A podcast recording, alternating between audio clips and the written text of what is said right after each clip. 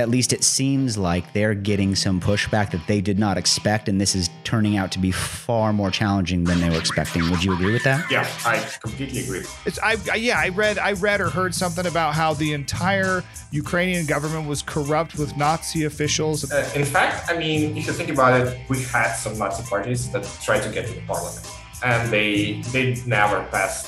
They they got less than four percent. Hey Siri, what is an expert? As a noun, it means a person who has a comprehensive and authoritative knowledge of or skill in a particular area. okay, that's clearly not us. But we're not idiots either. Hmm. Arguable. Okay, fair. How about not complete idiots? We're a couple of guys who have been friends for 25 years who happen to disagree on a lot of things. This is our podcast where we try to make sense of those things and try to understand the other's perspective. These are our inexpert opinions. Hey, friends, we have a special episode for you today. Mike and I sat down with a friend from Ukraine to get his point of view on the current conflict taking place in Eastern Europe. Our friend Andriy is not an expert in foreign affairs, nor is he affiliated with any government or military outfit or subsidiary. However, he does have insight from friends and family in Russia and Ukraine who are experiencing things firsthand. Ukraine is his homeland, where he spent 30 plus years of his life. We understand the courage it took to sit down with us and couldn't be more appreciative of his willingness to do so. Ladies and gentlemen, without further ado, Andriy Giajura. All right. Um, so, Andriy, uh, you and I have known each other for six, seven, eight years ish, somewhere in that neighborhood.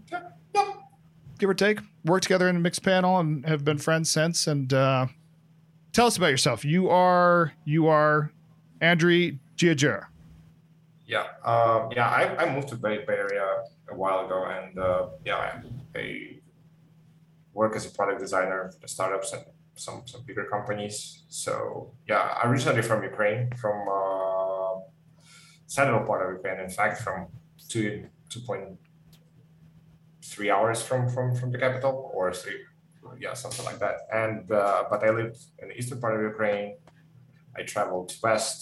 I've been to capital so many times, and uh, yeah, so and I used to live in Germany, so I have also this perspective from the Europe, Western Europe, how they actually kind of see the conflict. And I always stay in touch with my German, Spanish friends, whatever. Yeah. And, yeah. So, so you're Ukrainian. Um, when did you when did you move to the Bay? When did when did you Uh, when did you move to the you moved to the Bay? Like when you moved to the United States, you moved into San Francisco, right, or the Bay Area? No, no. Actually, my first experiences uh, in the United States, uh, it was Florida. Oh, okay. 2013. I joined Grooveshark. Uh, it was a music startup. Yep. Uh, in a small town of Gainesville. Yep. Go Gators. Mhm. Go Gators. Go Gators. Yeah, and I've been there, and uh, and, and then I moved back to Europe, and after a while I moved back, and that time it was in Bay Area, uh, Okay. San Francisco specifically. Okay. Was that and was that GitLab? Uh, no, GitLab actually started. It's actually a Ukrainian company, you know that. No, I didn't know that. Okay, so the GitLab story is really fun because I used to back in Ukraine like a long time ago. I used to have a really small agency, and uh, my first hire for developer side was actually was a GitLab founder. So we started experimenting with Ruby on Rails, and uh, he used to work for me. And after some time, he went for a bigger company to get my experience, and he started GitLab because uh, he thought this opportunity to actually give all developers the open source product that they're waiting for, so they can install on their local machines and kind of use a GitHub as, as uh, GitHub Git system as open source product. And after a while, it became a company. So he invited me as the first UX hire for GitLab, and I used to work for Oh. that for him. And uh, GitLab was remote when I moved to to, to US, but I specifically joined as a contractor for YouTube. Uh, Okay. yeah. Interesting. I, I remember you having the agency, but I didn't know the connection between you and GitLab. That's that's that's cool. That's super cool. yeah, he would write me a message like, "Oh, you know what? I'm trying to change the design. Should I use like uh, what what size for the font do you prefer, like 15 points or like 14 points? And uh, then he was like, you know what, we need probably hire our first designer. And then they started to grow exponentially. So uh, yeah, and recently they went IPO. So he's insanely rich. Okay. Yeah. so when you moved to the Bay, was that for Mixpanel or was there something else before Oh, Mixpanel? for YouTube. It was you, for YouTube. before. Gotcha. Yeah. And you weren't at YouTube all that long. Uh, yeah, no, no, ac- no, not specifically. I work for, I went for a specific project for YouTube, and then uh, after this project ended, I joined a small startup that was pretty much doing the same as Mixpanel, but for the IoT devices. So they would, especially for golf, that you would play golf. There was a device on your belt that measured your distance and how you how you're doing, and it give you scores, and it's compare also with other players on, on the same field. Yep. And we have, we, we, well, yeah, It was like a golf Fitbit. It's yeah, it's called Game Golf. Uh, and then yeah, and then after that, I joined Mixpanel. Okay. I'm just I'm just ultimately trying to wrap my head around yeah how long so 2013 is when you moved to Gainesville and then probably 2014 15 16 okay back Yeah. to back to the Bay gotcha Yeah, So- I mean the problem with Game Golf was that it's really it's really hard to get investment for the hardware devices. Yep. So eventually they they sold the company. So and uh, I mean I, I was pushing Mixpanel for quite some time across the all startups that I know in, in Europe. Uh, so yeah, I was kind of thrilled to join Mixpanel. yeah yeah I ran into that with uh with Field Vision we we we we had an awesome product we had a lot of interest a lot of potential suitors but at the end of the day to your point it's not the easiest thing in the world to get investment funding for hardware and Yeah. ultimately ended up having to do the old fire sale to some company down in los angeles that i wasn't i wasn't about to go work for um, I mean, it happens. Game Golf, they, they sold it two times. One to the uh, enterprise IT company, uh, I don't remember the name, and recently they sold it to another one because uh, eventually, if you don't have a really good subscription model for the software, it's pretty much impossible to sell hardware. Uh, especially, it's, it's expensive and expensive to produce, especially small quantities. So yeah, I think this is a hard business. Yeah. Okay. So you mentioned you are Ukrainian. You grew up in central Ukraine, two and a half, three hours away from Kiev. Kiev's northwestern part, is that right, of Ukraine? Northern? Um, yeah, pretty much. Yeah, it's not northwestern part of Ukraine. You can put it this way. Yeah, but it's still it's central part. If you think about it, uh, Ukraine is a map. So the Kiev, it's capital, obviously.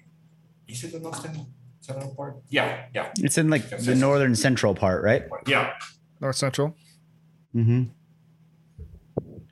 And so you are from a town three hours. It's called Cherkasy. Yeah. Okay. It's called Cherkasy. Yeah, it's uh, probably right now it's the most the safest town in, in, in Ukraine. Is that right?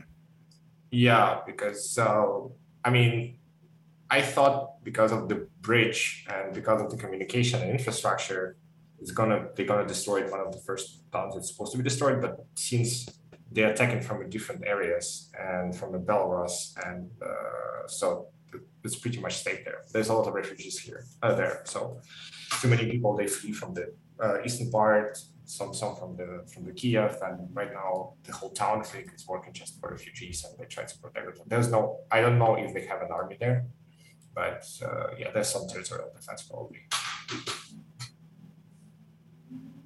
But so far, the safest place in Ukraine right now is six bombs.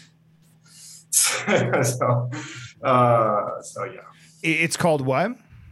the safest place in Ukraine, but they already survived like a six bombing. Oh, wow. wow. Yeah. I think the the, the, the area itself, the necessarily itself. Jesus. So, and you li- you said you lived elsewhere throughout Ukraine, like the eastern part. Yeah. Okay. I used to live in Kharkiv for 15 years. In fact, this is the way where I, I met Mitch, the found, co-founder of GitLab. Okay. And most of my friends there from they're from East- uh, from the eastern part of Ukraine. Uh, because like I used to work there for too many companies, like the big outsourcing companies. You would to like uh, would develop the software for American companies, European companies. It was it's sort of it used to be Silicon Valley from for East Europe. Okay. Uh, so they would not develop their own products; just develop other people's products for money. So this is. And what was the name of that? we everywhere. And what was the name of that town? Uh. Okay. So right now it's probably the one of the heavily shelled uh, towns, uh, cities, because it's actually 2.1 million inhabitants. It's Oh, wow. big. And and why are wh- why why is it getting so much? Just because just because of its economy? Because of I think this is the closest town in that region to the border Got it. of Russia. So it's proximity? pretty much proximity, yeah. Proximity, and I think it's kind of it's really hard to support. Ukraine is a big country. If you think about it, it's the size of Texas, even a little bit bigger. So to move the army, I think it's quite complicated. Since they have the whole defense actually around the Kiev area, about around the capital, they have certain probably some certain soldiers in different cities and uh, volunteers and the territorial defense.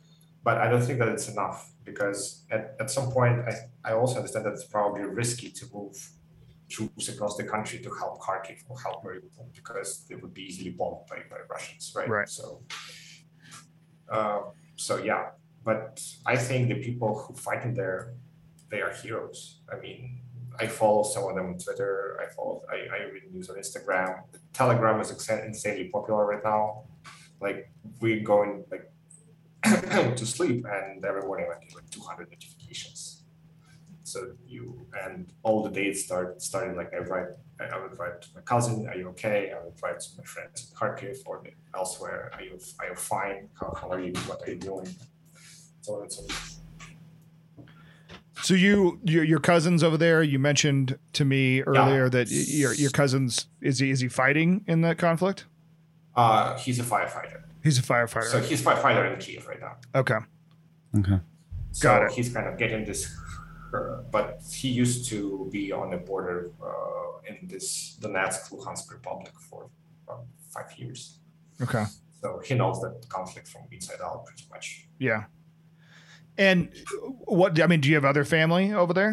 You, you mentioned your your Um, your your my where uncle, okay obviously, he's he's there. My my cousin's uh, wife and his kid, two kids are there, uh, and they, want to leave. Actually, proposed them to. I, I told him like I will sponsor whatever you you can you can fly to everywhere in, the world. I will just give you a ticket or, or buy you a ticket or I give you money. Just just move them somewhere. Thing, but they didn't want to. It's their land, and I completely understand it's my land too. Right now, I, I, I pretty much everyone, every Ukrainian in the world can feel that. that yeah that whole nation is going well even I mean even more than Ukrainians right I mean there's been a pretty overwhelming uh, I am- think- amount of support at least from from what what it seems Yeah, it's what it seems it, it, from the regular people, right? But from the governments, I don't think that actually European Union is doing enough. Being the biggest donor as Germany for Ukraine is not enough. It's not enough to win the war. Right? Mhm. Probably they're supposed to do more because right now, since I talk, I also understand Russian. I speak Ukrainian. I understand a little bit of German, and I speak English. So I can kind of get different news sources from different media. So I can see Russian propaganda a little bit, and I can say that okay, they put not the country, the, the map of Ukraine on the table. They put the map of Europe, and they tell okay, right here we're gonna strike Poland, and there we're gonna strike Germany. this is what Russia's saying This is what the propaganda channels say. got it Russian so what is- propaganda channels. Yeah. So what does that mean exactly Uh, well, I think, and if you think about the certain how this war turns out, I mean, Ukraine, Ukrainian people, the civilians are suffering, but Russians, I don't think they can. They they slowly advancing. It's still they're still advancing, but really slow. hmm So for for them, and uh, since there's a lot of wounded soldiers, dead soldiers from Russian army right now, maybe Russian people would start to understand what happened in there. So what what if you if you dictator, what your choices would be. So you, you you could blame NATO, right? But you're not actually fighting against the NATO. Mhm. So what if you would really fight against the NATO? So this is what they're gonna. They're probably gonna test Poland pretty hard, and they're gonna test NATO with Poland together. with Poland. Yeah. So that's what I you, don't know. I mean, right, this right. what I saw- Obviously, obviously, yeah, yeah. I right. mean, yeah. I mean, is your is your perception then like? I mean, with the resistance that Russia's getting from Ukraine alone, do you think that? And again, I realize this is all speculation, and and you know we understand you're not like some military strategist, but I think you have far more knowledge about the subject than we do. Do you think that will be a deterrent for them to continue pushing? Like, I don't think it's going to be easy for them to just march into Poland at any point. I don't think. I mean, based on the news that we're getting here in the United States, again, probably tilted one direction. Or and I'd love to get your thoughts on that as well. But I think at least it seems like they're getting some pushback that they did not expect, and this is turning out to be far more challenging than they were expecting. Would you agree with that? Yeah, I completely agree. First of all, uh, I think maybe I, I'm not sure about the U.S. news being like toward, going towards one vision, but because of the U.S. news and intelligence, my parents are in Turkey. this is the reason why I actually pushed them in Turkey because Okay. in Ukraine they would tell, okay, there's no way that Russia would attack us. So I when my I bought the vacation for my friends uh, for my parents in Turkey uh, I, my friend called me from Kharkiv and told like, you know what, uh, let's talk about Figma. Like, like, tell me what how you use it, and uh, I want to build a community. I was like, all right, dude, you need to pack your stuff, get into your car, and go west tomorrow. He was like, you know what, I'm living like on the border with Russia for all my life, and uh, I don't believe that it's going to happen. Wow. And That's- it happened. That's interesting. So I, I work with a uh, a Russian kid who's probably 24, so that's why I say kid because he's way way younger than I am. Um, but he says he says the same thing. Prior to the actual invasion, he's talking about how he's communicating on a nightly basis with people and family members back right along the western border of Russia who are saying there's nothing happening. Absolutely nothing's going on. He's talking about ukrainian friends that he has saying nothing's it, it's it's all being blown out of proportion by the united states and what you're seeing there. Nothing is is is is going to happen. And so Yeah, you're I you're, think- you're you're confirming that that that yeah you had friends because I I- when he told me that I thought really I mean that that sounds like Russian propaganda it sounds like that that, that just can't be the case but you're saying that you had friends there in Kharkov and whatnot Yeah. saying the same thing Yeah, I mean, uh, because they tried to do the same trick a couple of years ago. They put some soldiers. I mean, Yep, I- I vaguely remember obviously less soldiers on, on the border, but eventually they had the talks, and the soldiers just went back to the to, to their to back to Russia. And probably, I think if you're a politician, right, as President Zelensky, uh, you're trying to run an economy, you you want to downplay this, so you can Sure. can keep, keep going.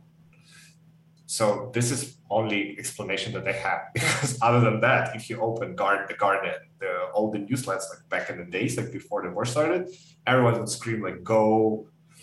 Uh, there would be an invasion. It Would be an invasion. You need to you need to be prepared. mm-hmm. And in fact, Ukraine started to be, started to prepare to war, uh, but I think they didn't have enough time, right? So they start to, uh, I don't know, they start to increase the army size. They start to get like all the reservists back to, to, to the army. It will take a while because right now they have, I think, right now the biggest problem is to teach people how to use the, all the uh, all those weapons. the that artillery and from the West. weapons and things Mhm. Yeah.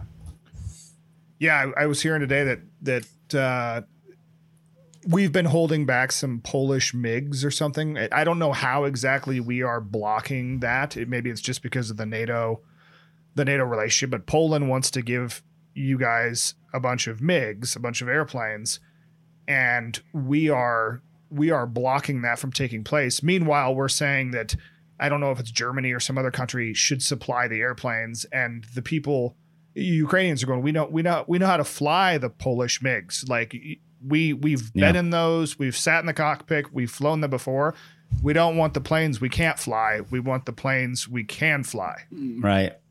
I thought that the deal was, yeah, something that I heard about that was they want us to replace the MiGs Yeah. that they give to Ukraine. And so the that's when the United States is like saying, okay, well then that's us supplying essentially it's kind of a backdoor deal. It's like, hey, we didn't actually supply any of these I like see. weapons or like things to fight with, but we'll replace the countries like that do want to. And it's like a big thing now. And I, at one point I thought it was going to happen, but Well, I mean, I think there's a lot of uh, miscalculations and logistics here too, right? I don't think there's there's any airport in Ukraine right now that can actually uh, uh, get all those airplanes. So they supposed to use some friendly nation airport outside of Ukraine, right? I mean, technically. Right. And why So- can't why can't those why can't the airports just because they're on, under heavy Yeah. bombardment Well, and think- whatnot? I think most of the airports they under a shelling every day and every night. So Yeah. most of them kind of destroyed uh, already. So I don't think that NATO would be happy to provide any landing pads for Ukraine for, for those planes, honestly. I see. Yeah, and that's why I think the biggest my hope that they will get S four hundred from Turkey and S three hundred from Slovakia, uh, so they can actually kind of close this gap. Hmm.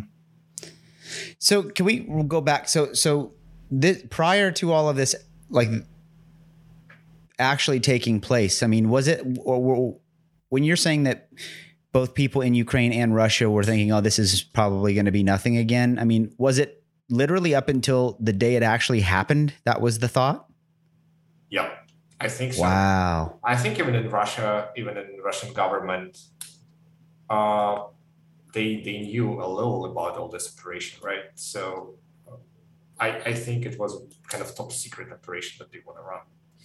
So I mean, if you think about the history, uh, this is eventually uh, I think it goes back to 2014 when Ukrainians had a revolution. Obviously, the corrupted president who was supported by Russia, and in fact, he destroyed uh, army and most of the economy ran away to the Russia.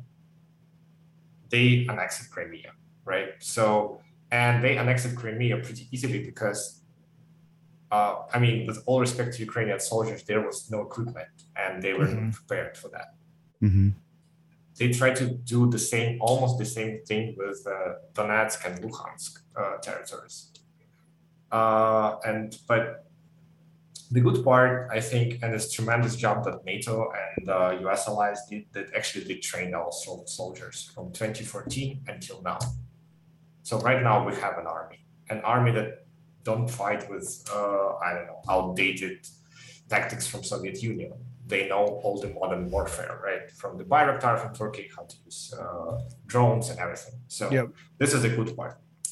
And they have some really real combat uh, experience by fighting Russians on the border of Donetsk and Luhansk. So miscalculations, from my understanding, was that it would be the same as 2014. So Russian army will just march through Ukrainian cities and everyone would just surrender. But this is not the case. And I think uh, I can't really comprehend all those people who's who's taking like I mean fighting against the Russians right now like because I think Russians have better pro I don't know about it. I mean I would say they have better equipment, but from videos that I see, it's actually I see the corruption in the Russian army is it's gonna set a new standard. Uh, which is good for, for Ukraine. I think Ukrainian anti-corruption commission wrote a letter to, to Russian uh, generals to say like, thank you so much for uh, destroying the old army. Wow. I can't I can't tell if you were being sarcastic with that last comment. Oh, the, the letter is being the, the letter that they uh, wrote is actually really sarcastic. okay. so they actually did write a letter. yeah, Amazing. they did. That's amazing. Uh, but they have, I think, because of the Ukraine is a big country, I think it's uh, more than 2,000 kilometers of the border that they need to protect with Russia. okay. It's it's really it's really hard. It's almost impossible. hmm But uh, I think we, the Ukrainian government, they didn't want to spread out the army too thin across the line. So they kind of focus it on the main areas, which is Mhm. basically Kiev. That would be probably the, uh, the if the Russia could ever conquer Kiev, that would be pretty much the biggest uh, win for for them because uh, from the history, Kiev existed for so many centuries. Mhm. It existed before Moscow. In fact, Moscow pretty much was uh, founded by one of the uh, Kiev's, uh, I don't know, how it's called, knights or, or one of the Kiev's heroes guys. Mhm. So, and uh, the second, the second is they want to also have, uh, I think, the road uh, to the Crimea by ground, not to use the bridge, what they built or whatever. So they try to do the stuff with Mariupol, which is humanitarian, humanitarian crisis right now. Uh, and uh, Kharkiv, because it's a big city, and uh, it's mainly like like just to to to to be really candid here, Mariupol, Kharkiv, they're Russian-speaking cities, Oh, okay. like 100% Russian-speaking, almost 100% Russian-speaking cities. So what Russia achieved so far is that all my Russian-speaking friends they speak Ukrainian right now. This is it. I mean, how bad our Ukrainian is because I'm also Russian speaking. This is another topic, but we try to speak Ukrainian, and I think this is a good kind of sign of unity. Uh, and uh, back in the history, also Ukraine is a really multinational country. Like my wife, she's ethnically Russian, 100% Russian. Her the most this the most I think sad 23andMe report ever. It's like 100% Russian. That's it.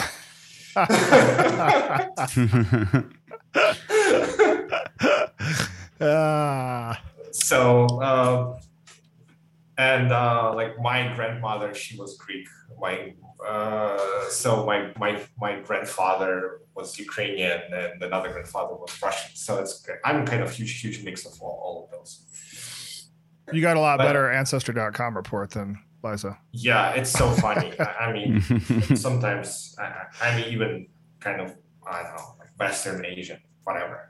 But yeah, the, my point is it was never about the language, right? So my my grandmother, for example, she uh, she had she didn't she understood Ukrainian, but she would speak a really weird accent, uh, like I don't know because she was Russian, and if you she would she would try to do it on a Russian manner and whatsoever, but she would never complain about having Ukrainian language in her life, right? Mhm.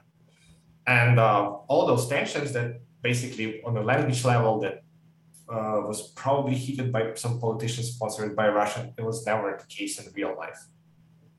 Okay. So think about it, like like 100% of my Russian friends don't understand Ukrainian, but there's some similarities in language. And if you actually have a little bit uh, of, if you start to listen, you would understand it, most of it. It's, like Ukrainian is closer to Russian than it's closer to Polish one. Because Right. for, for Polish language, I can understand only 20% of what my Polish friends are speaking about. Uh, obviously, people would try to communicate and west and east we try to communicate, but because like the Russia always took this position of bigger brother, we're more successful, we're a bigger country, and Ukrainian is a small corrupt country in Europe. So obviously some people would think about, oh, it might be good, there might be a bad thing happened that the Soviet Union fell. So we want to go back to Soviet Union. This is eventually what Luhansk and Donetsk region is about. It's not about language. It's mostly about I want my life back. I want to go to the factory, wait for 40 years, and get my one bedroom apartment. Yep. I want everything to be predefined in my life. So So that's so that's what okay. So that's what I wanted to ask. So so Luhansk and Donetsk, is that right? yeah, Those are the two territories that he invaded first. That Putin invaded first, right? Now first it was Crimea, then Or well. Crimea back in in 2014 or whatever.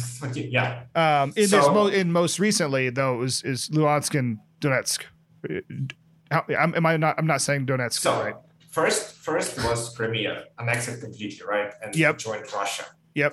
And did Then, and when they uh, were annexed, did they did Crimea did Crimea want to join Russia? This is a really good question. Uh, I don't know. Because even if you think uh, about Ukraine as a united country, Crimea would be always separate. Okay. They have some Okay. autonomy, right? Okay. So uh, they could do it. I don't know. They would they would probably do some pol- peaceful and political ways how you can push at least. I mean, they. I think the, the most the, the regular people they were scared because they had, had this rumor that there's Ukrainian Nazi from the west part of Ukraine took a train and they're gonna arrive to Crimea, so we need to surrender to the Russian army right away. So otherwise, they will drink blood of the children and like all this stuff that you can imagine. Yeah. Yeah. so this is what eventually happened. Uh, I think they're uh, they got they, they, they, they I think they, they had a vote like kind of referendum about do they want to join or not join. But I mean, honestly, if you have a Russian army with uh, with uh, machine guns near your face, how you would vote? I, I don't know. Yeah. And also the Crimea itself, it's multinational. There's Crimean Tatars that pretty much didn't vote. And uh, right, it, if like when Russia started to talk about, oh, Crimea has always been ours. No, it actually belonged to Turkey, belonged to Greece, it belonged to Italy at some point. So, so there's too many nations in one place because there's access to the Black Sea. hmm So it's and then what happened? They sponsored some people and do not uh, after the next Crimea and uh, Donetsk and Luhansk, and they tried to overthrow the government there. So they started to uprising. And at first, I think couple of days, Donetsk didn't recognize Luhansk as a separate territory, and vice versa. So there was a comical situation that was like I was sitting here, I was like, what is going on? Then eventually, Russian they put their own uh, leaders inside those two territories that kind of started. I mean, you, you don't need a visa to go from Donetsk to Luhansk and vice versa right now. hmm You can probably use their passport to go to Russia. I don't know.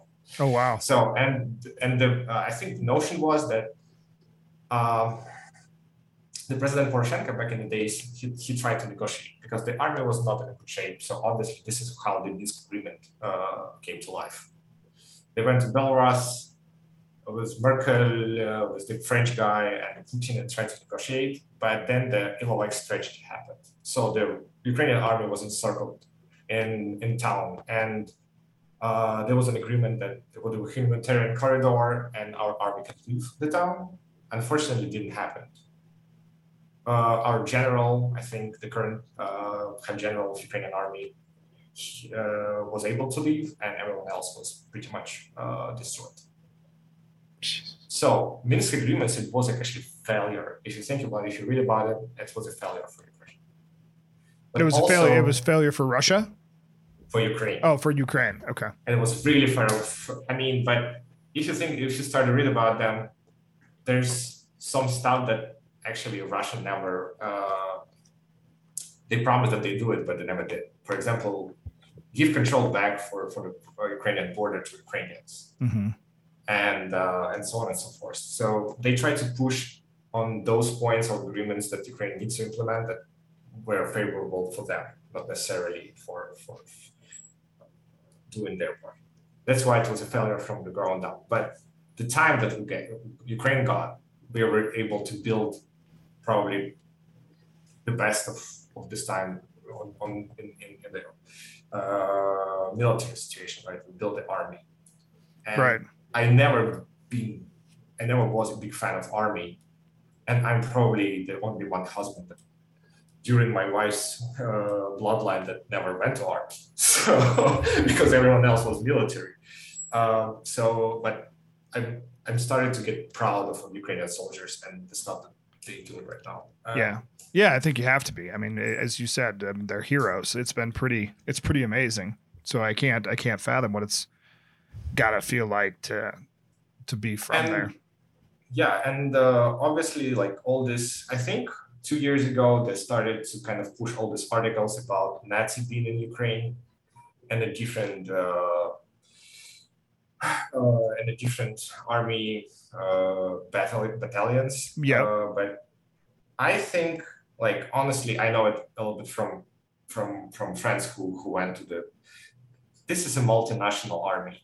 There's Jews there. There are Georgians. There I don't know whatever race you have in post-Soviet Union. hmm So to call them Nazi, it's a little bit o- o- overwhelming.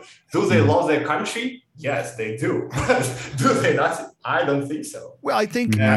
I think there's probably some Nazis there, just like there's some Nazis in the United States, some- right? And Yeah, there's exactly. Nazis in Poland, and there's Nazis in England, and there's Nazis in Canada. But isn't Zelensky Jewish? Yeah. It's I, I yeah I read I read or heard something about how the entire Ukrainian government was corrupt with Nazi officials and this that and the other and I'm thinking well they're failing pretty miserable if they're elevating a Jew to the highest ranks in the Yeah. fucking country. Uh, Yeah. In fact, I mean, if you think about it, we had some Nazi parties that tried to get to the parliament, yes. and they they never passed.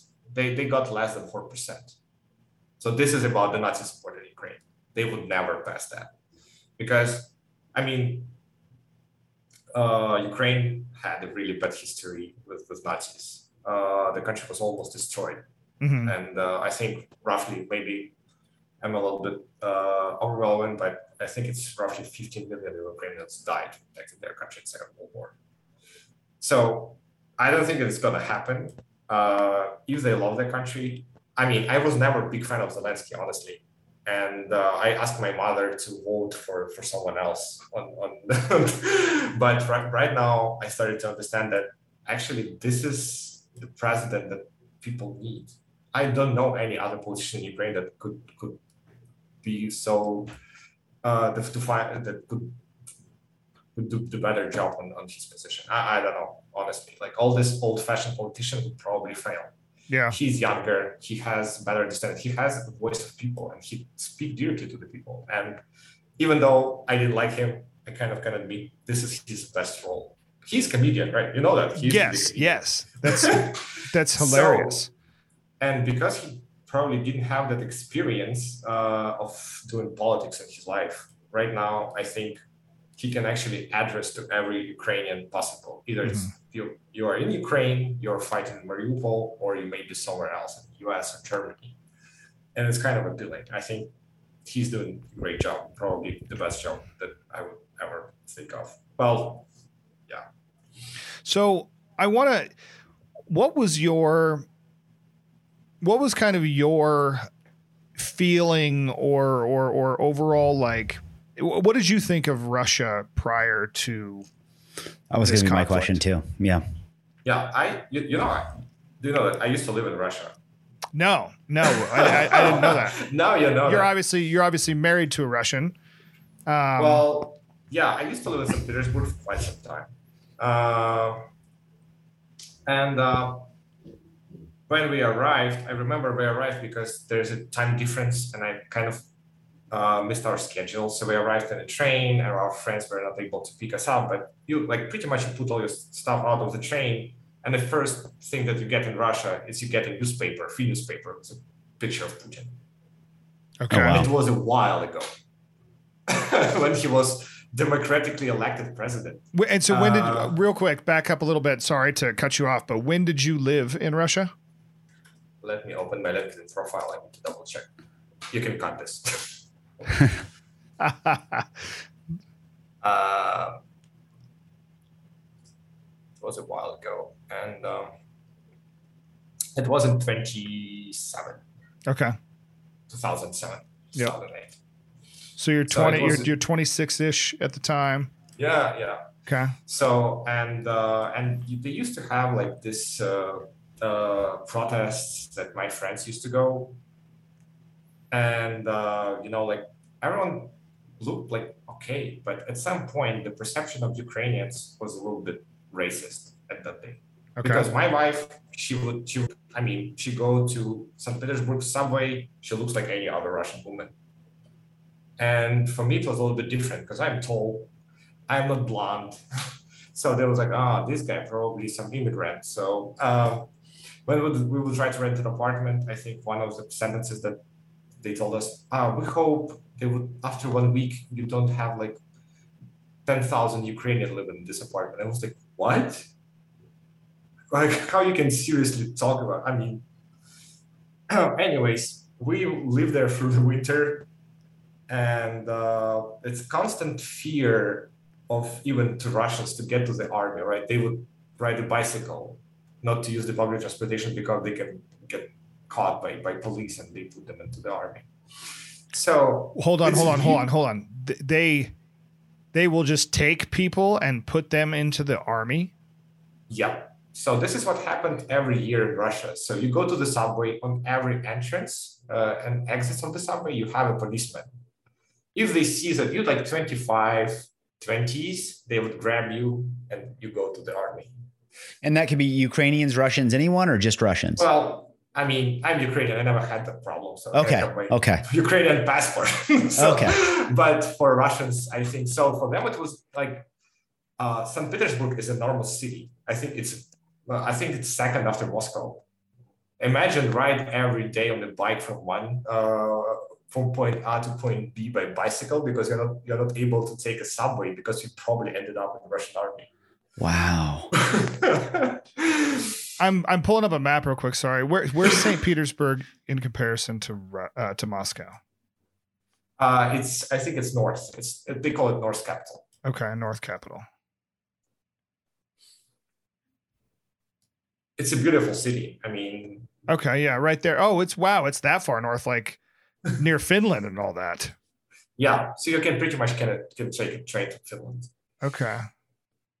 So so yeah, and um, you can. I, I I mean, I would never think that Russia would feel so alien to me as a place to live. So and you know, like all this perception, you go to the north, you arrive there, there's snow, and you go back to Kharkiv, and there's a sun, and people like wearing t-shirts. And I was like, wow, this is so cool. So obviously we went back, and I, I would never think about Russia again. What I want to take on this, all my friends are like, uh, I had like I, I, met in. Petersburg. After a while, when we were living in Germany, they they, they wrote me like on social media like, "Oh, we're gonna come visit." Are you still uh, like? Uh, tell me, I, are you not gonna kill us or do with us something because you're Ukrainian Nazis? And I was like, what the hell? Seriously, you people, you went to the protest against Putin, and right now you can tell, like, ask me those questions obviously I did a joke. I have a huge Ukrainian flag, so I put it like in the center of my apartment, like all, all that stuff. But and then they they their perception of the world like changed completely. They would tell me, you know, like you should agree that Stalin one one of Stalin was one of the biggest and most advanced uh, rulers of 20th century. I was like, he was a tyrant. Right. Wow. yeah. Wow. But so and uh, they was like, but he did intro, in the industrialization for the Russia and Soviet Union. Yeah, but with the hands of people from Gulag. It was a free slave uh, labor. So, and uh, and back like it was after 20, I think it was after 2014 because they had some sanctions in already. So they would go to Germany, they would buy some cheese, like all this stuff that they don't have, didn't have in Russia, and Mhm. probably would not have for quite some time. So they would start to eat it. It was so fun to watch, and you, like oh you L, you you get all this conversation about politics. I was like oh, oh hell no, I, I would never go back to Russia. So my perception of Russia, I think this country is, uh, I think it's, it's like they have brain damage, uh, honestly. Well, like I also listen all this uh, uh, the Russian forces they would share when when, when captured Russian soldiers, Ukrainian forces would uh, share the audio that captured Russian soldiers would call their families, and it's Oh, actually- this is recently. Yeah. Yeah Yeah, I saw a couple of those, and they're just heartbreaking. it's heartbreaking because there's not a human reaction to it, right? If I would call my mother, even my we have a she's a product of Soviet Union. She's a really tough to talk to sometimes, and we, we kind of have a different. I, I will try to build our relationship, but still, but still, if she would know that I have a trouble, she would she would walk from Turkey to US to protect me Yeah. Mhm. like by food, by the by, by, by her food. And then Russia's like, what happened? Are you captured? Oh yeah, you know what? I didn't tell anything. I didn't call anywhere. Maybe your grandmother knows. They were pretty much on your own. Like, what? This is your only child. And I'm a father. I would I, I don't know what, what I would I would do for my child. Yeah. This So is when, when you kind- say when you say brain damage, do you mean like like brainwashed or like like Brainwashed, I think. or or like like actually I mean they're just they're so they're so void of emotion and things. It's just like they're they're they're da- they're they're damaged. Uh, I think, I mean, like until recent uh, events, right? They have the same internet that we are. If you want to read news. If you don't trust Russian media and you see like something is actually going wrong, you can go and read, I don't know, Voice of America, uh, BBC. It's on Russian. Deutsche Welle. It's also Russian to German, and they you can call it probably super lefty or but it's still they, they have a point they can actually on, on a world uh, if you read the world news they can, can give you some facts about what's going on but it doesn't look like those people are interested they find i believe in the, their propaganda Their and propaganda. they- yeah and uh, uh, even with my wife it, it, it go back to 24th uh, when Ukraine had an orange revolution. So our old president, Leonid Kuchma, he want, to, wanted to install one guy, Viktor Yanukovych, and the election was rigged. So people went on the streets This is back in Uh, 2014. for 24. oh, 2004. 2004. 2004. Well, yeah. So I was participating in that. So and uh, we never thought that actually it could be peaceful one because you, don't know what to expect from a government. But we never thought that it could be something else than peaceful. So at the end, like after weeks, weeks of protect, uh, protesting, uh, Supreme Court of Ukraine ruled that election was rigged, and we, we had the third round, and obviously the Yushchenko, Viktor Yushchenko won as a president. After one year, he lost his election to the same guy, Viktor Yanukovych, completely democratically, no, no, no question asked, because he was just the bad president, probably, right? But anyways, uh, during the time of protesting, my wife she got uh, a phone call or letter from her relatives from Russia. It was like, you know what? There's a Nazis marching on the streets, and Yushchenko is a new Hitler. I was like, yeah, this is this is just ridiculous. I mean, why would and uh, even now, from what I hear, some Russians they don't believe that actually. Uh, uh, Russian soldiers they kill innocent people, innocent people, and there's a lot of casualties in Mariupol, and there's human, humanitarian catastrophe, and uh, people are hiding without water, electricity, food, whatever you name it. It's just, I think Mariupol is almost gone as a, as a city. The infrastructure is gone for sure. Is that And right? Right. Yeah. And right now, they our government they try to evacuate some of those, but probably roughly 2,000 200,000 people are still there because it was a for 400,000 uh, people town. So, and some Russians, they don't believe that actually it's happening. So it's like, ah, it's, it's fake. I would believe you, but you know what? It's fake. Our army would never do something like that.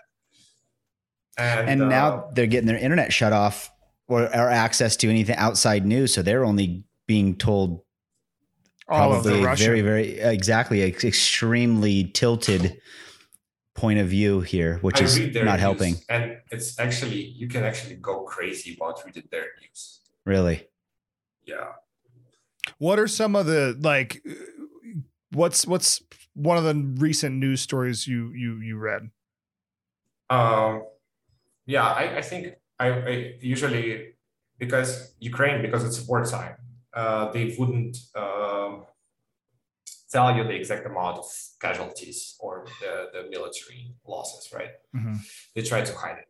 I mean, they don't try to hide it. it. It's not okay if Russia would know. I think. I mean, honestly, Russia's trying to hide it.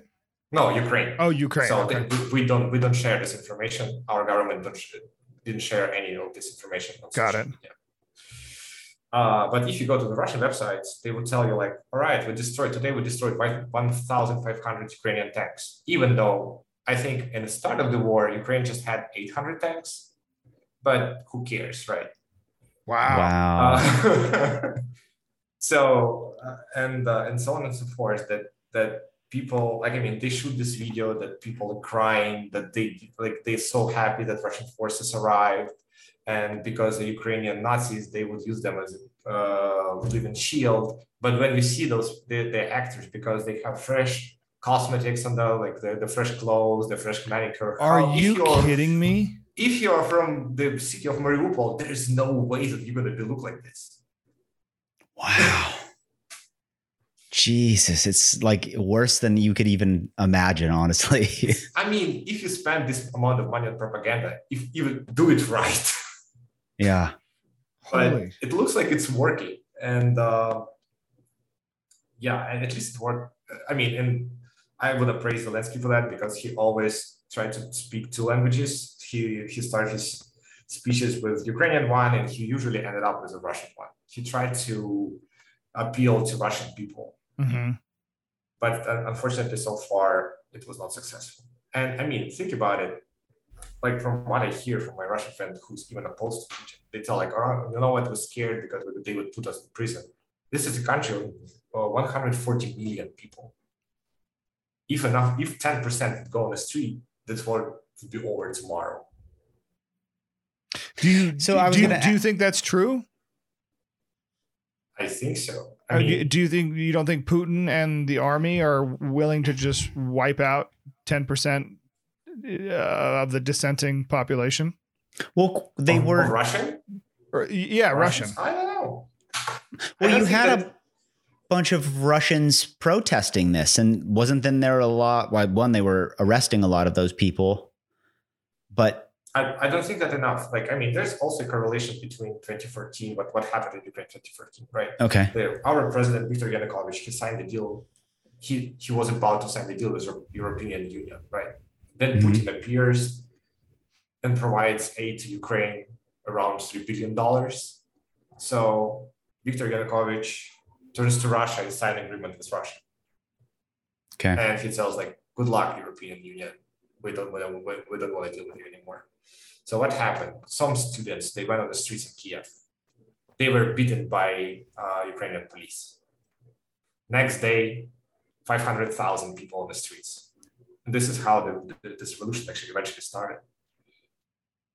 In Russia, you were beaten, they put you in jail, and nothing happens. I mean, Yeah. you and I assume the, the people who, who got in jail, I mean, they have families, they have friends, Mhm. and yeah, why they're not outside? Why they're not telling like this is not right? This is our democratic right to actually to tell that we're against the war or, or we're here to protect our families. Well, what what happened eventually? That Russians flee Russia. Like my mother in Turkey right now, and I have a friend who moved there a while ago, and they told me like there's too many Russians. Even it's not even tourist season. So people who could afford go somewhere else, they went there. People who was not able to afford to go somewhere else, they went to uh, post-Soviet republics like Armenia, for example. There's more direct flights to Armenia than any other country uh, in, in Russia because people just fly there. They can fly there without international passport. They just use the internal one. yeah. I read that a lot of young, like the younger, like people in the tech industry and stuff are are bailing because they're like, I can't speak out about it, and so I'm getting out of this country, and I will work. Exactly. Yeah. And So- right now, without internet, is I think it's been tough. I bet. So that's Russia's perception of Ukrainians, but what what about going the other direction? I mean, are I, I guess today it's probably massively different, but what about prior to all this? Were Ukrainians a little bit uh, suspect of Russians as well, or was it more of a hey, can't we all just get along mentality and we'll be a little bit more open minded and Well, accepting? Before 2014, I don't think that there were any tensions behind that, right? Okay. There was pretty much jokes about uh, uh, that Russians don't understand Ukrainian language. It's especially from western western uh, part of Ukraine, and it was really funny even for me. I'm a Russian speaking guy. I can go to some cafe and I see like the, the card and I can read and it's actually it's it's quite nice. It's a good. It's probably good for business too. And uh, but this, besides that, I never found any problems. Well, this is the thing also um, that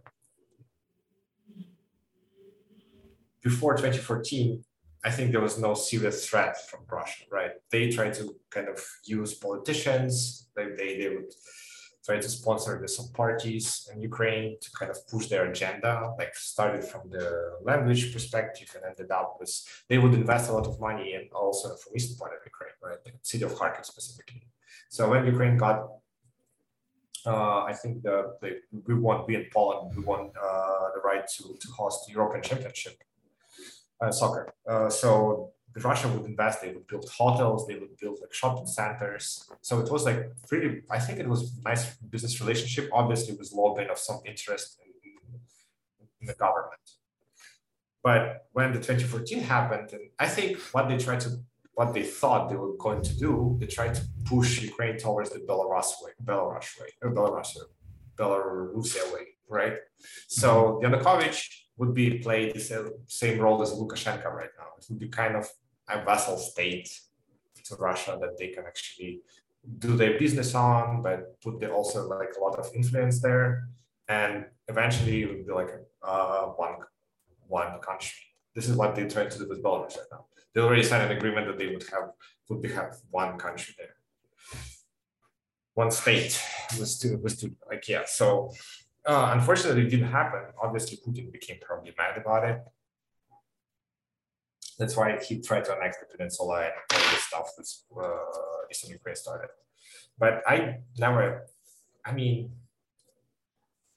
why would ever we would ever have any tensions with Russia? I mean, there was some anecdotal ones, uh, but nothing. And, and, again, it's from my perspective. Maybe some other people uh, tell a different story, but I mean, honestly, go to western part of Ukraine and Lviv. Uh, most of the people speak Ukrainian, and they have yeah. really beautiful Ukrainian language because they kind of they have an influence from the, Poland, uh, Hungary. It's, it's completely different melody for language. Mm-hmm. Uh, but uh, when you start to speak to Russian to them, they will switch easily. So they will start replying in Russian. So there was no never a problem. Okay. Uh, and vice versa, I think. So I've read a number of things and heard listened to a couple podcasts where they were talking about how you know uh, Donetsk and and and Luhansk are because they're because they are so close to Russia and and you've kind of said that they they speak Russian largely, right? Um, ethnically, I think that they're very close to Russian, if not Russian. I mean, am I am I right in thinking that? Um, well,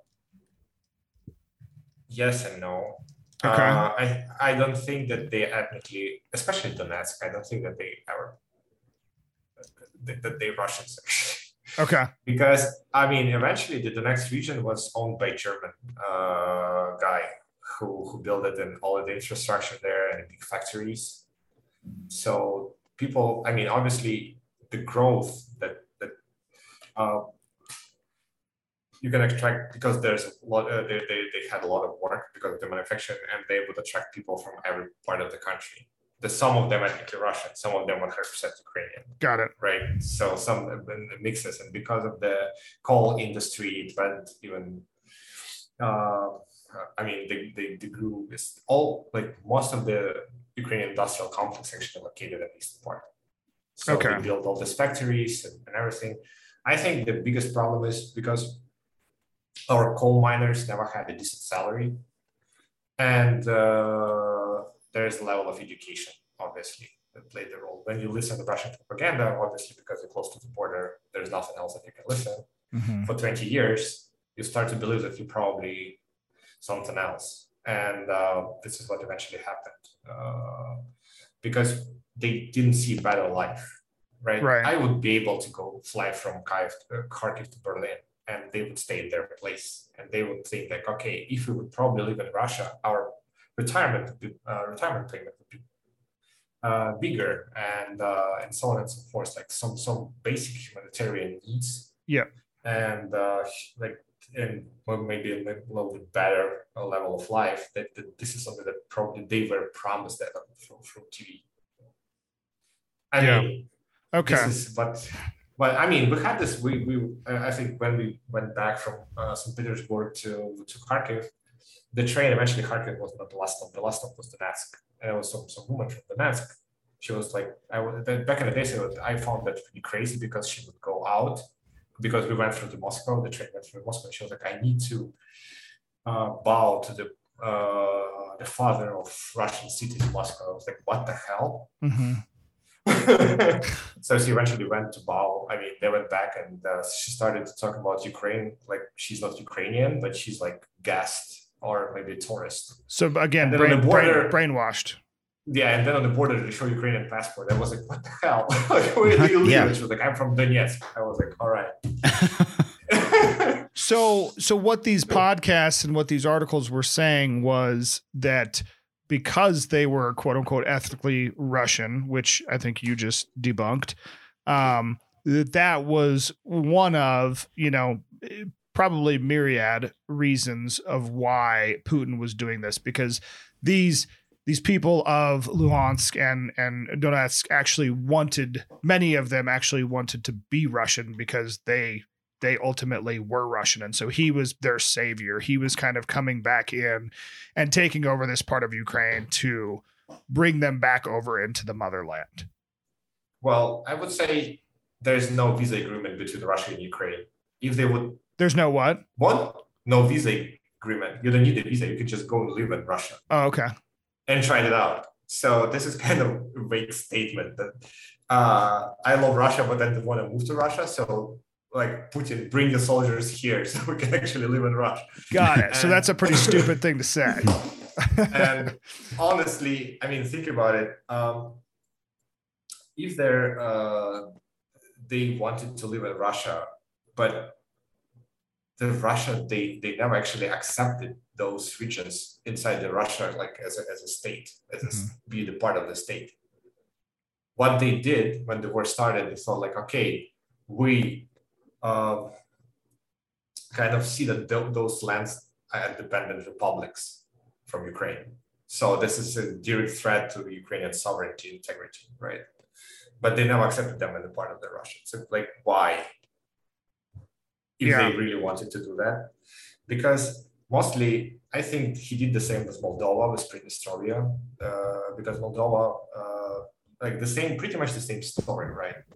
During Soviet Union, Moldova uh, voted for independence, and they started to be more pro-Western country. And uh, so, but it was small region that wanted to go back to uh, Soviet Union. And pretty much what happened, sponsored terrorists by Russia.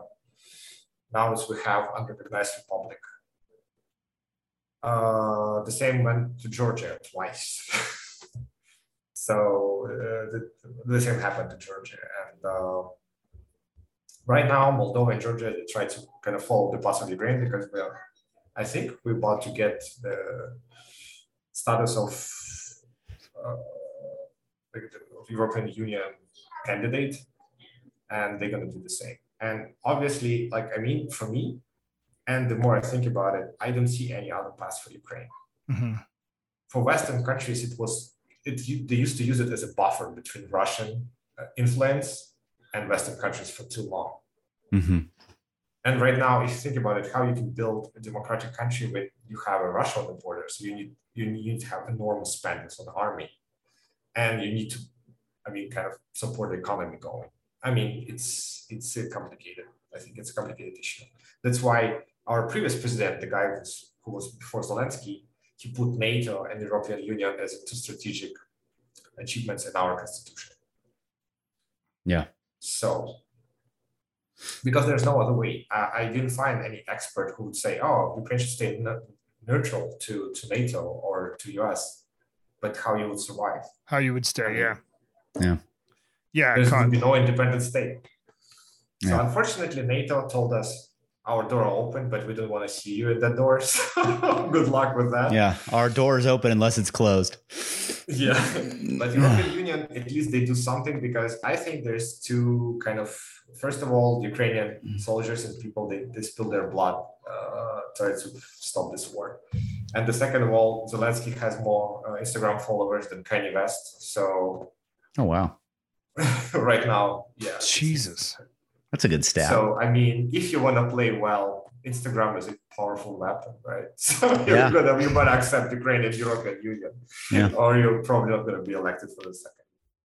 so I, I you were you were you were we were talking about kind of the the reason for Putin doing this potentially being that he wants to take over, and you're saying that um kind of kind of silly because obviously there well not obviously but there's no visa requirements or things so you could hop over and live over if you want you I think as you said you could try it out which is I tried it. I go mean, over there. Yeah, you did. St. Petersburg.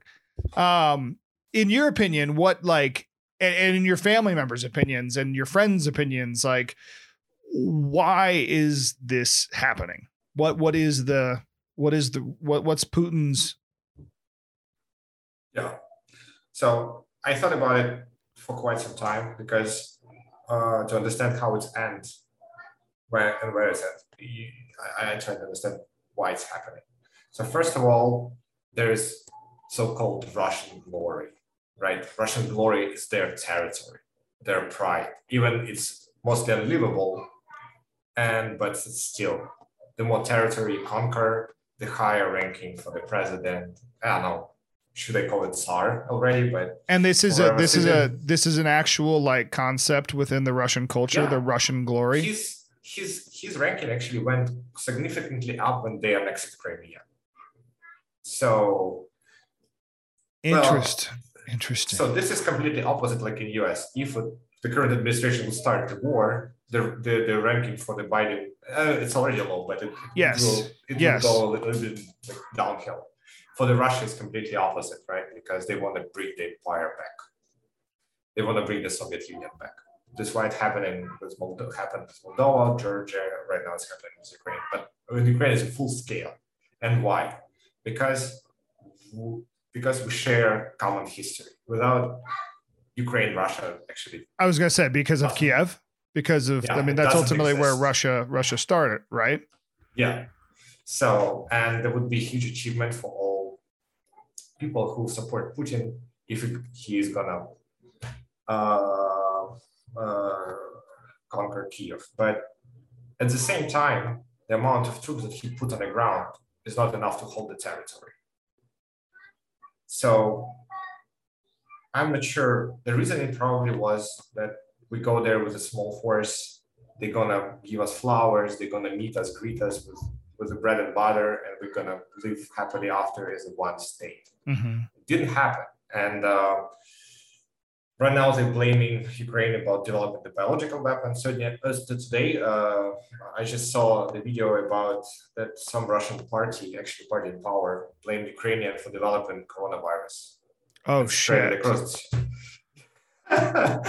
so I would say I, I I never heard about biological laboratories in Ukraine biological weapon whatsoever. Uh, so, but yeah, so they they try to kind of and whatever they announce usually happens. So they would announce like the super neo-Nazi Azov that scares Russian army hiding in in in a theater. So they would bomb the theater, but there's people inside the civilians. There's no not uh, military base. So and so on and so forth. So I assume they would try to use whatever uh, weapon they have, whatever possible, chemical one, because they did it eventually in Syria, right? Not with their hands, we did it with the hands of Assad, but still, there is a possibility. Uh, and I don't know what what kind of damage could be could bring the uh, chemical weapon here, but he want to put, I think, Ukraine. Uh, I mean, he's 70 years old, old guy. He want to be in the history books Mm-hmm. as a guy who brought the big country uh, back together. Yep. Probably this is the main reason. Yeah. I don't see any other reason behind that. Behind this much. I mean, when it's uh, yeah. So this is would be probably answer.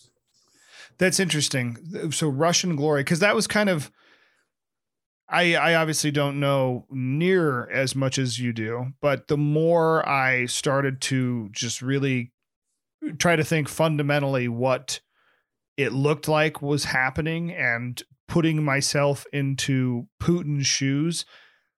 Like you said, he's 70 years old. He's that's that's kind of like Trump with the the Make America Great Again, right? Like these guys are are an older generation. They have this th- the idea of innovation and progression and and and doing things differently is a very difficult concept for them to grasp.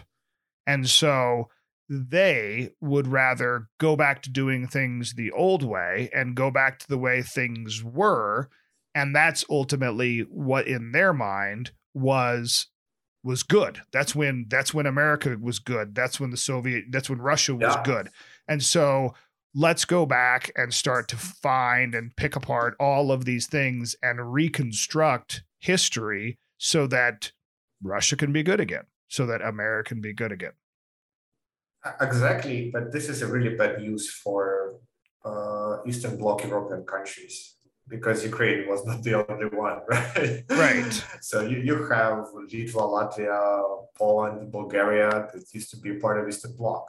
Yep. So how about that? I mean, and they are part of the NATO. And yeah, this is that would be a, a really tough for for Russia. And again, I think the especially NATO and West. I don't know. Do you know how they're gonna react if something happened? Uh, for example, it would be attack on Poland. I'm not sure that it would be a really straightforward answer. I hope US would give a straightforward answer, but I'm not sure about Germany or France. If there was if there was an attack on Poland, yeah, the saddest part of my life that I played seven years Texas and Germany, and I'm so sad about it right now. See how they, uh, how Germany, that's supposed to be the leader of free world, world in Europe, try to hide and to try to kind of uh, find I don't know any possible reason to continue doing business with Russia. And I mean, regular German people, my friends from Germany, they don't support that. But what you can do? I mean, they protest. The Twitter of Olaf Scholz. It's a fun place to read comments from from his Germans. what do you what, what do you think the German government is is oppo- opposing or or maybe not, not maybe not opposing but but not they're not they're not doing anything. They're not reacting. So yeah, I think it started right far before Merkel took power. Uh, there was a guy, uh, Schroeder, one, one of the German uh, chancellor, prime ministers. Mm-hmm. So right now he works for Gazprom, for Russian company. So just just let, let you know. Got so it. He started he started kind of a destruction of independent uh, like the, the energy independence of Germany. And then usually when Merkel got in power, there's actually I think a verb in German language that's called Merkel, which is doing nothing if you translate it. So she did nothing for for another 15 years uh, so that's why you have 100% uh, dependency on Russian gas and oil. And right now they're in a really tough situation. So yeah. think about it. You're, they try to push uh, wind and water and didn't work out really well. They built something and they Ger- Germany.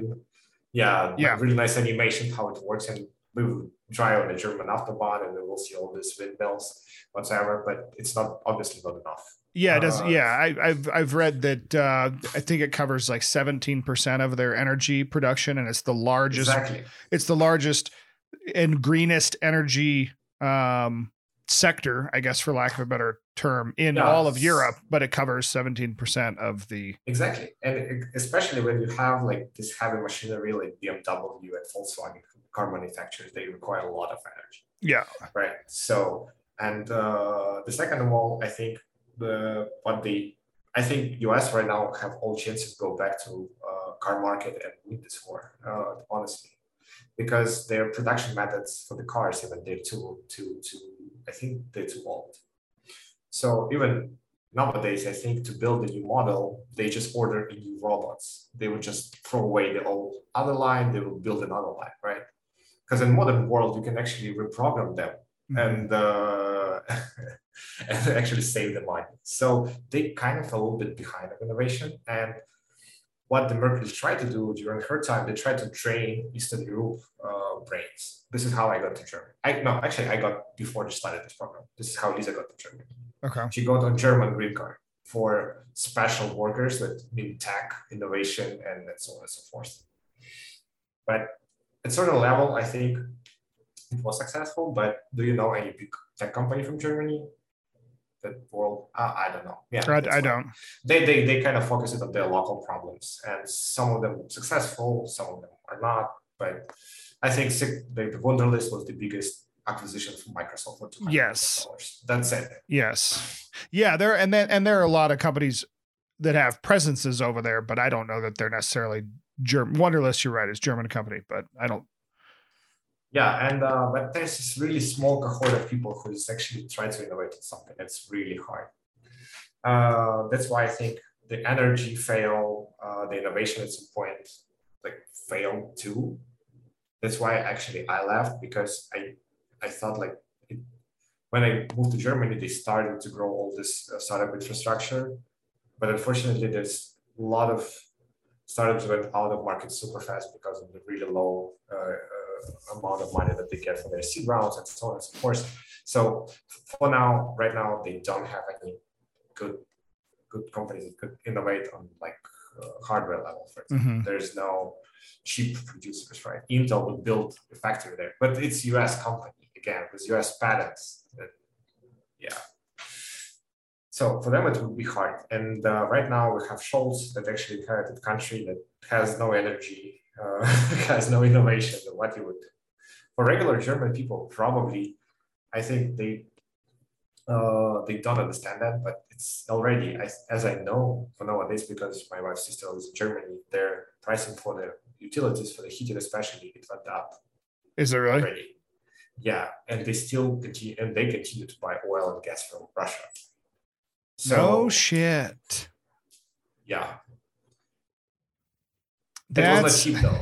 During Like- like- today, March 22nd, as far as you know, they're still buying gas from Russia. yeah, They're still buying oil from Russia. yeah. Wow. How come? I would think that NATO would band together and basically say no in order to. I mean, you all of these countries are imposing sanctions. We should probably do something similar.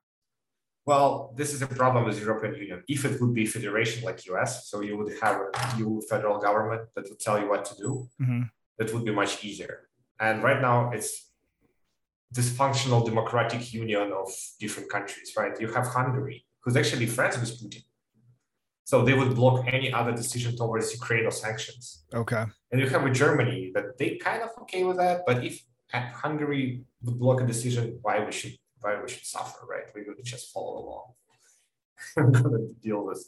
It's not only about the oil and gas. There's some shipments from Germany to uh, Russia still. They they ship some goods. There's some other industries that uh, I think they still sell it and buying goods from each other. So it's like every day doing business is, is, is normal. So Shit. and uh, yeah, and this is not not really great. I mean, US being great allied for allied uh, allies for US uh, for for Ukraine right now, and UK too. And I'm actually quite surprised. I would never, I I, I- would never think about that. I would be a big fan of Boris Johnson.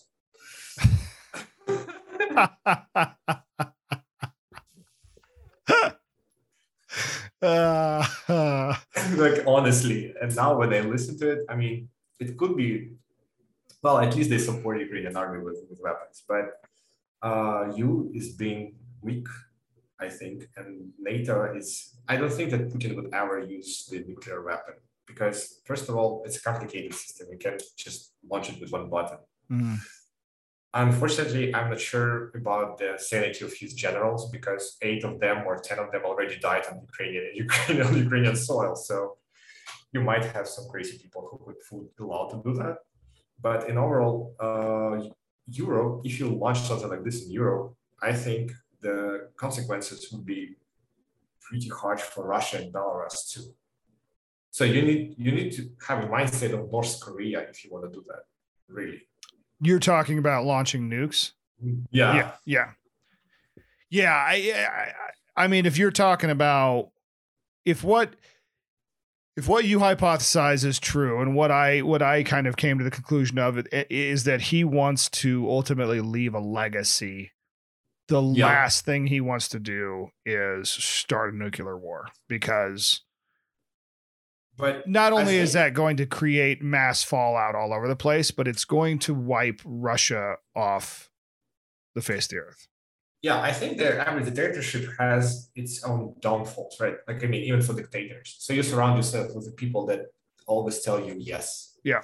So if you want to invite Ukraine, yes, sure, they're gonna meet you and greet you with, Yep. with open arms. This is our intelligence report, which is, shows as usual the Ukrainian loyalty goes up uh, uh, to Russia goes up, and Ukrainian disapproval rating for Zelensky also goes up. So you would probably think it's easy operation, but when you start to do that, it, it's kind of not easy because people are protesting even in, occupied cities. They go there with Ukrainian flags, they sing Ukrainian anthem, they go without arms, uh, unarmed people, they go towards the Russian soldiers. And it's actually extraordinary. I would never expect something like this. And uh, so the Putin, what he did, I think, during this war, they he fired or maybe he put in jail some of his generals, especially from the from from uh, from KGB and like all these agencies. He tried to because for the false information. But yeah, his eventual goal, he want to leave a legacy. How big this legacy could be, it's we will. I don't know. This is the thing. If you hear U.S. administration, this war can last from eight months up to five years, which is a disaster for my parents, obviously, for any other Ukrainians that are there. What would what would last eight months to five years? The war. Oh, that's So what that's if- what that's what the prediction is. I, I, I read it. I think that he had a consultation in Europe a couple of months ago, and he kind of warned that it could, it could last from eight months to five years. And the- Jesus. So if you think about if you if I uh, listen to Ukrainian news, they tell us, all right, in two weeks we're gonna know if we're losing this war or we're winning this war. Because now it's going towards, like I mean, um, Ukrainian did well, Ukrainian armed forces, and right now they're low on ammunition, and obviously they they the moral is not there, so they kind of they really try to not advance by troops, but they try to just shell the cities with air forces. So we will see how it's going to happen. But in overall, I would love it to end as soon as possible because, uh, yeah, it's already destroyed. I mean, I think the damage that the Ukrainian government is talking about is 100 billion dollars Wow. right now. Wow. I mean, it would take and, and think about all these people that saw the war. I mean, for example, my cousin, he's he he had some military experience, so for him it's it's tough, but he he he's, he survives. But for for teenagers, for kids who kind of been relocated from their families, and Yeah. Imagine like yesterday, like just yesterday, you were going to school in your hometown, and today you're going to school in Berlin which is, has zero accommodation for Russian or Ukrainian speaking people. They start teaching you German from the day one. So they just throw you away. It's like German society. This is how you survive. really? Yeah. Jesus. So the Polish government did probably their best because they opened every social possible um, benefit for Ukrainians. Right now, you have access to job market, to insurance, to the housing, to the retirement fund, whatsoever. But Poland can't handle it alone. It's I think it's more than two million people. And for a country like Poland, it's a lot. hmm Yeah, Poland's not very big, right? Yeah. So, and the same for for any other European country. I mean, especially for Eastern Bloc, they they they're not rich. This also kind of bothers me a lot. If European Union is so awesome, why only founding members countries are rich? Why only f- founding? Founded. yeah.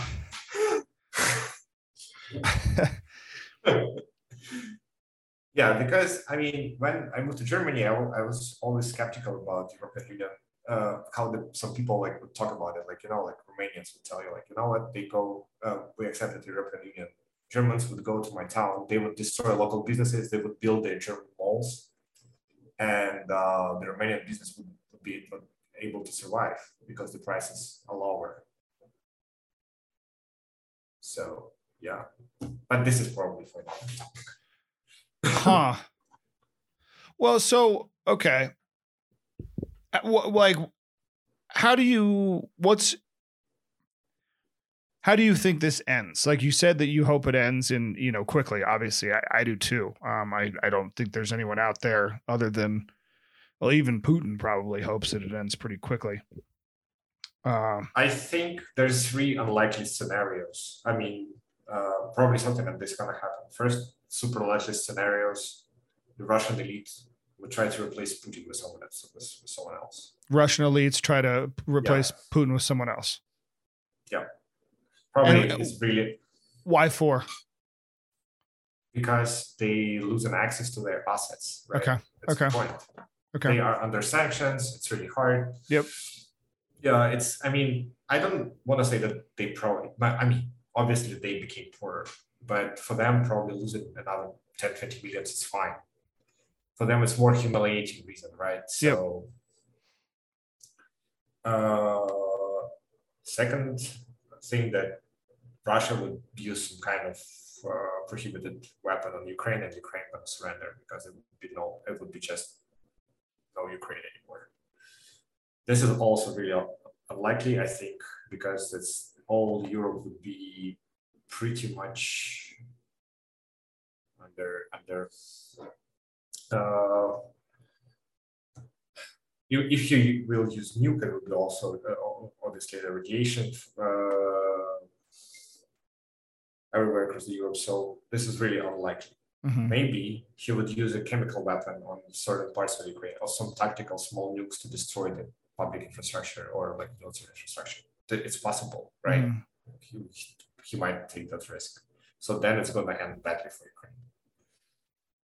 What is going to happen, I think, what and uh, the only reason why how Ukraine can win, it's continue to push back uh, the Russian forces. This is how I see it.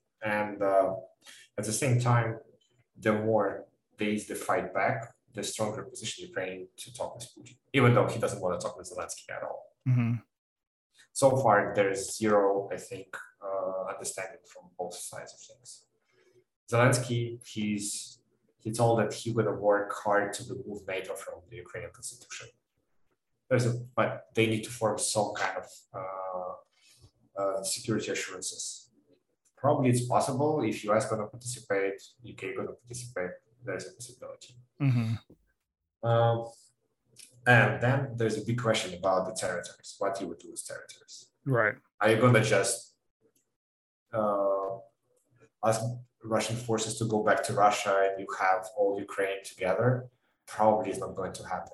Right. And this is and this is where Zelensky wants to use a referendum.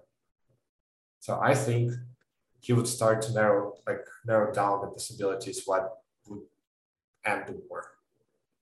Because I I, I saw his interview yesterday. It was like uh, and he mentioned several times that he had some proposals with Russians. So they're gonna they proposed him like, okay, now we have our troops there, there, and there. If we're gonna sign a peace treaty, right now, they're gonna stay there, will be part of Russia. So uh, I don't think that Zelensky. I mean, after this, if he would sign something like that, he would be it would be political disaster for him. So what he's trying to do, he want to try to remove the consequences. He would try to remove responsibility. He would write. He would start a referendum after ceasefire, and he would write the positions that Ukrainian people would vote for. I don't see, besides Ukrainian getting like, uh, I don't know, F-35s and our pilots start to to fly them, and we would have Iron Dome from from Israel. There's no way that we can would be able to push back Russia to, to Russia. so I think there would be some territories are going to be lost forever for Ukraine, at least for this amount of time. That, but we can stop the war. So what? How is going to be? Uh, I. And obviously, the most optic, of, of, uh, optimistic one, Ukraine is going to win, Mhm. and they're going to fight until the end, and they consolidate force. They're going to wipe out the whole Russian army in the central part and the western part, and they're going to move consolidated, it's consolidated front to the eastern part of Ukraine. They're going to conquer everything their way, which probably also a little bit of realistic because they're heroes, but they're humans too, and humans is getting tired. Yeah. Yeah. but we will see. Maybe there would be shift in. Uh, I mean, we don't still. There's zero understanding what China would do. Are they going to support Russians or Russian troops or not? Right. That question's Because- definitely out there. yeah, and uh, and we don't know how America would react. And if Russia would use a chemical weapon or biological weapon, how NATO would react? Because the response we would apply swift action tells me nothing. I mean, it could be like, oh, Russia don't do that. Mhm. Also swift action, right? Mhm. So, but I mean, Ukraine, I think the Ukrainians understand so far one thing: they are on their own uh, on the battlefield. There's some people fighting for, like I mean, there's some volunteers from US, from from uh, UK, from Ireland, across the world, over around 15,000 people from different countries voluntarily fighting in Ukraine. But mm-hmm. overall, there would be no NATO to support right. them. Right. Right yeah, there's a lot of behind the scenes kind of support and whatnot, but you're you're you're right. On the actual battlefield itself, it's it's it's Ukraine, which is tough to watch. It's tough to.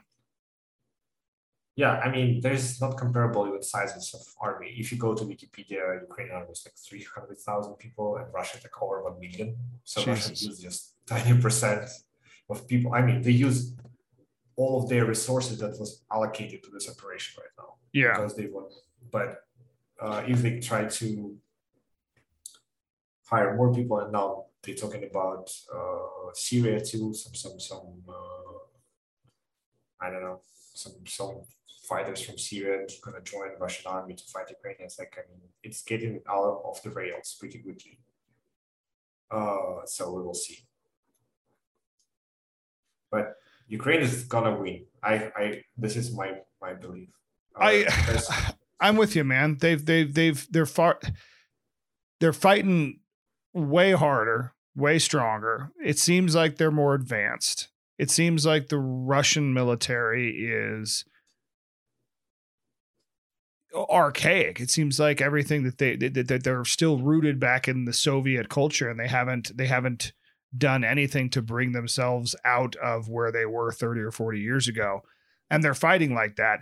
And that I guess is kind of the one the one scary scary. I mean there's a lot of scary things, but that's the scariest piece to me because that is eh, that's when like desperation starts to kick in because you came in with all of these forces you came in with the larger army you came in thinking that you had this like you said that they were going to wa- walk in and they were going to be greeted with flowers and roses and they're like, hey, come on, we'll join together, we'll be one state. That's it.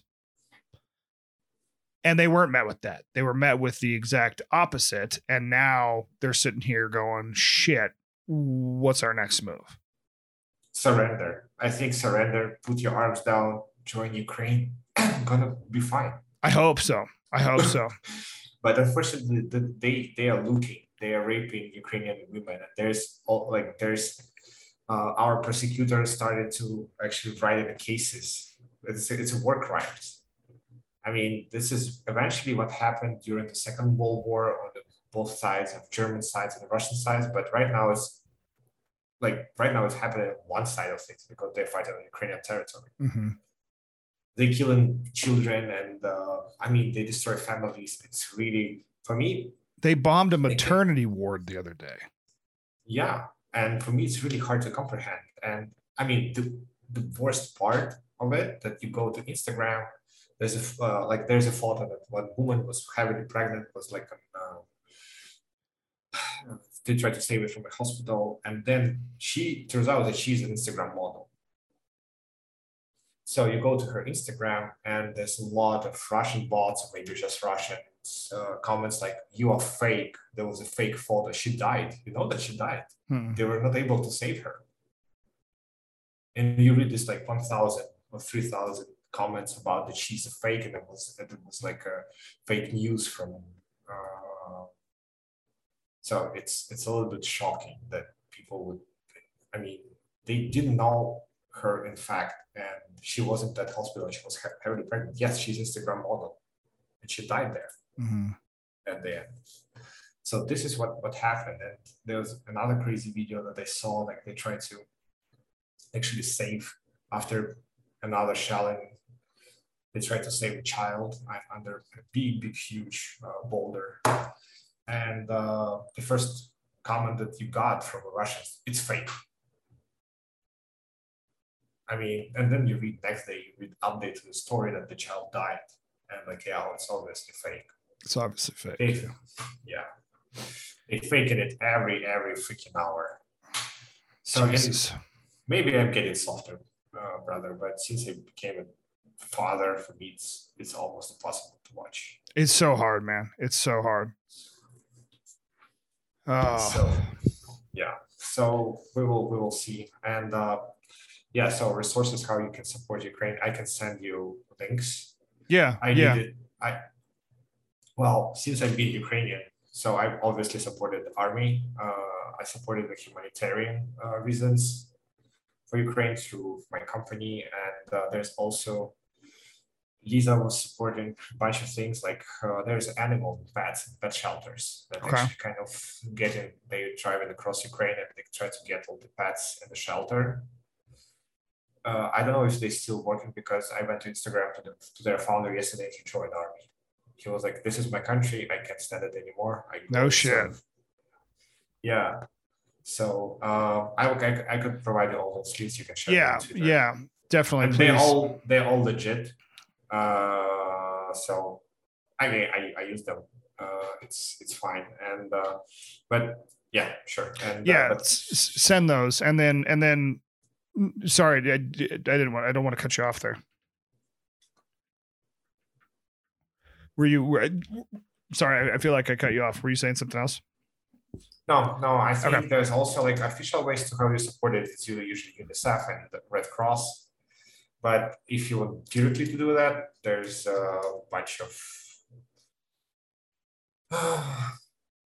Unfortunately, some Ukrainians, uh, some Ukrainian website, they're not in English. But I will try to provide the best. Okay. Okay. Yeah. If you can send those to me, I'll certainly add them into the description and all that, and uh, and and try to. Yeah, they used to have some of these companies and, and uh, NGOs. They used to have a support via Patreon, and my, for example, for, for a couple of months, the Ukrainian army was on my subscription, Okay.